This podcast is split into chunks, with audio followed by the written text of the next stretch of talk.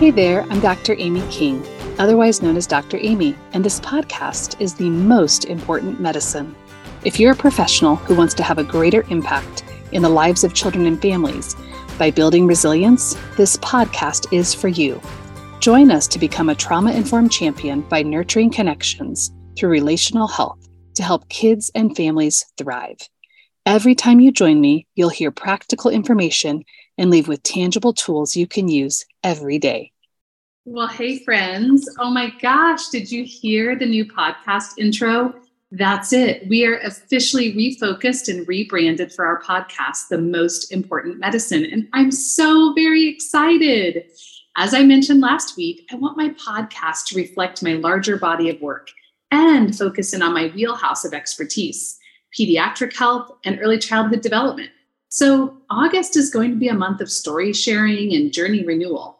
I'm going to use this platform to share incredible work and dedication that it takes to work in the lives of children and families with complex needs, ways to feel more competent and connected along the way. So, our new title for this podcast blends our beloved title, The Most Important Medicine, with a new tagline Creating Connected Champions for Children that's really what the most important medicine is all about connection. So, we're going to dive into that today. I've had to become laser focused on who comes to me for help and support. And it's those of you who sit at the intersection of systems for children and families pediatricians, family practitioners, early Head Start teachers, early intervention experts, teachers, nurse home visiting programs, family advocates, parent educators, you name it, all of you who want to have a greater impact in the lives of children. But at times you feel un- overburdened and stressed by the level of trauma you're seeing and the short period of time you have to address the complex needs of kids and families. Well, today I'm going to dive in to what it really means to me to become a connected champion for children. I'm officially calling all of you in. So, we're building a community of champions in the lives of children and families, a community of compassionate, relational, trauma responsive professionals who want to transform the ways we work with children to truly make an impact that can heal intergenerational trauma, address complex trauma, collaborate with parents, and partner with families so that they can thrive and nurture resilient children.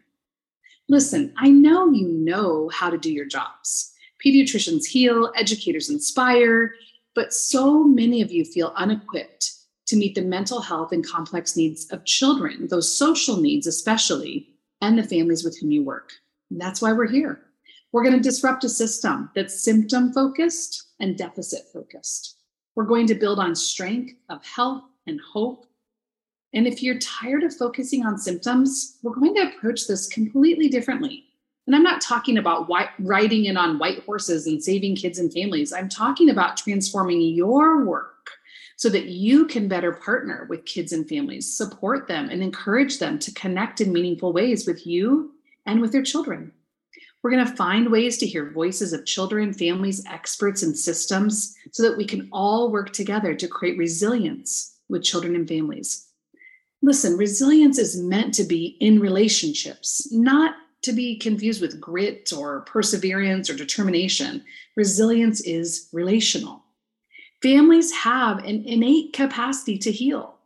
And often they need one safe, stable, nurturing person in their lives to guide and encourage them. That's you.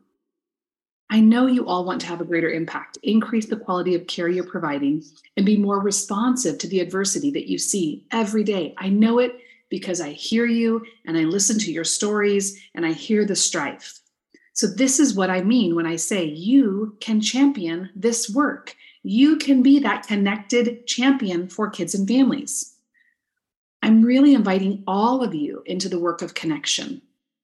For me, that's reflected in three pillars that are the foundation of the work I do and that I'm inviting you to do too. So, let me talk about these three pillars that really guide so much work that I do. The first one is that our work to be connected champions must be trauma informed. And what does that mean? Well, in short, and we could have weeks and weeks and weeks and hours of podcast on this, but in short, it means we're going to agree first that trauma is ubiquitous, that every family, every child on some level has experienced adversity. And our job as the professionals in their lives is to recognize it, resist making it worse, and create a holding space for families to feel safe, seen, and heard. Often, when we as professionals walk into a room, whether it's an exam room or a classroom or a family's home, there's trauma present. And the sooner we ask curious questions about relational health, adversity, and offer the family space to heal, the sooner that family will feel nurtured, supported, and find strength and hope. That means we're going to have to be willing to be vulnerable and sit with the hard stuff, which brings me to my next pillar vulnerability.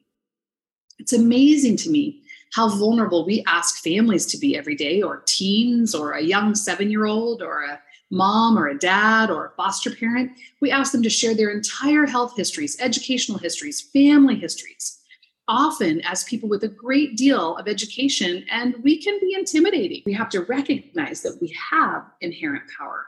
And when we shift that power to power with the family versus power over a family or a child, then we're really shifting dynamics. When we're careful with our actions and words and we lean into curiosity about families, we can build a trusting relationship. To be trauma informed in this space means we're constantly asking ourselves, I wonder what happened here and how, how can I help? Let me break this down into a few really tangible examples for you. So, for instance, I was talking with a friend of mine recently uh, Robin Goebel, who you'll have a chance to hear in a future podcast. But she was talking about how if you're an educator, for instance, and you walk into a classroom and a child's misbehaving, you know, certainly it is challenging and certainly it can feel daunting as a professional. And neither of us would, um, you know, not recognize that managing 20, 25, 35 kids in a classroom is an easy job what we're trying to encourage educators to shift focus from why is that kid bad? Or why are they seeking attention? Or why are they naughty or acting out or withdrawn or whatever the case may be to instead lean into that curiosity and say i wonder what's going on. What's behind that behavior? Let me give you a straightforward example from the world of pediatrics. I was working with a pediatrician who was in uh, primary care medical home. And he shared with me that in his work with the clinical pharmacist, there was a child who wasn't always following the medical regimen for managing their diabetes. The physician was really frustrated because this is life saving medication for this child. Well, in consulting with the clinical pharmacist and then talking with the child and then talking with the child's parents, um, you know, the pediatrician said to this parent, you know, gosh, we're really not on track for management of this and i wonder what else might be going on. Again that question i wonder what's happening. And the parent admitted to this pediatrician that they didn't know how to read. And so they were afraid they were going to give the medication inappropriately to their child and harm them. That's the power of asking. I wonder what else is going on here instead of assuming that there's ill will or ill intention or what we call in the medical world um, medical non-compliance.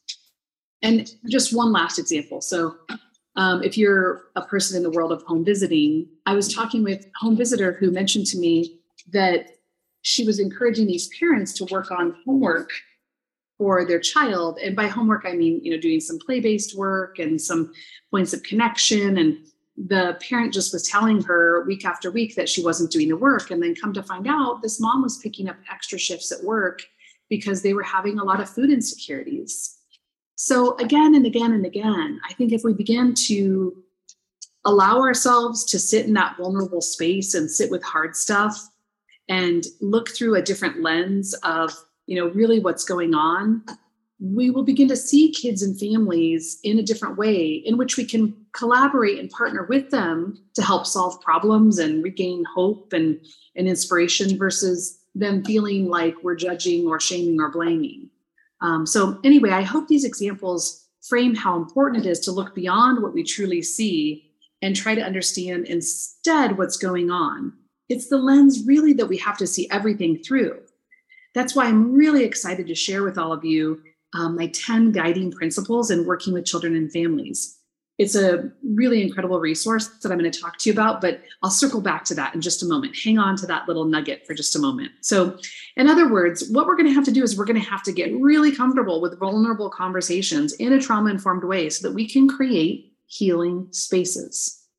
Let me say that again. We're going to have to get comfortable being vulnerable and asking these curious questions in a trauma informed way so that we can create healing spaces, which leads me to my next pillar human beingness. So, so far, pillar one, trauma informed, pillar two, vulnerability, and period, uh, pillar three, in terms of what it takes to be a connected champion, is human beingness.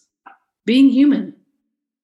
We have to stop being the consummate professionals. If I've learned anything in this past several years is that we're all so tired of being heroes, healthcare heroes and teacher heroes. We're just humans having human experiences. And what I find is that the more I share my humanity, the easier I am to relate to, and the more compassion I have for myself and other people. Listen, there was burnout before COVID 19 in all of your professions. I get it. The pandemic simply exacerbated it. And one of the most common reasons for burnout was overwhelm that came from the emotional exhaustion of doing our jobs and carrying one stressor to the next over and over and over and holding everything together until we just fall apart. So that looked like pediatricians that I was working with that were having panic attacks in parking lots and teachers who were, you know, terrified and scared and sad about kids who were home with no supervision, let alone no Wi-Fi to connect. And my own stories you know, just falling apart and being a, a, helper that was helping all the other helpers and then needing to be supported and cared about myself.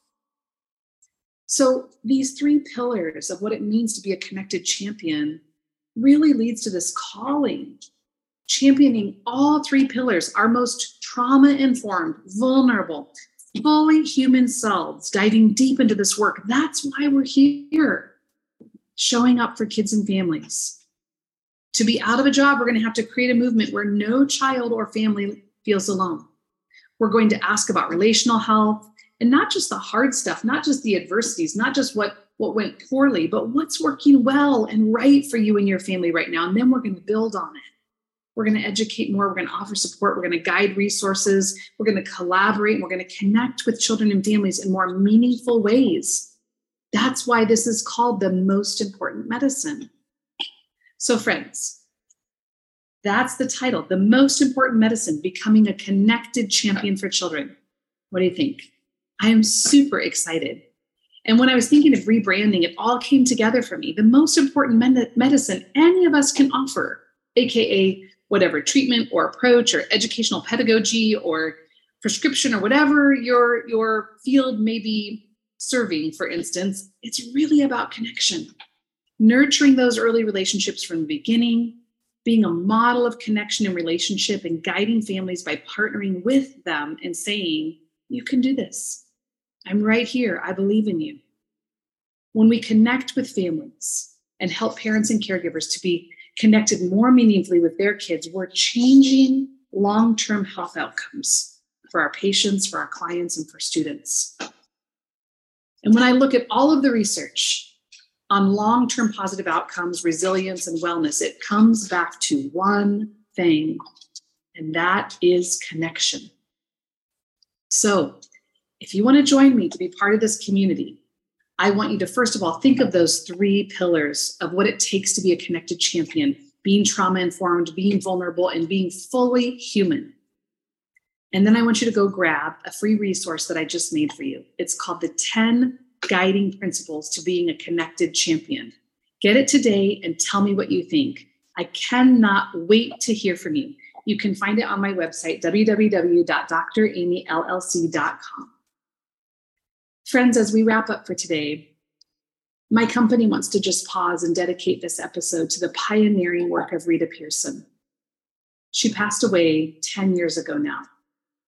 She was a child of educators, and Dr. Pierson received her undergraduate degree from Elmhurst College in Chicago and her master's of doctorate oh. in education from Texas Southern University. Dr. Pierson was a renowned public speaker, and if you have not heard her TED Talk on being a champion for children, You have to go listen to it today. I will link up to it in the show notes. She was an anti poverty advocate who understood and insisted that children deserve stronger relationships. And this was a quote that I pulled from her TED talk. Every child deserves a champion, an adult who will never give up on them, who understands the power of connection and insists they become the very best they possibly can be. Thank you, Dr. Pierson.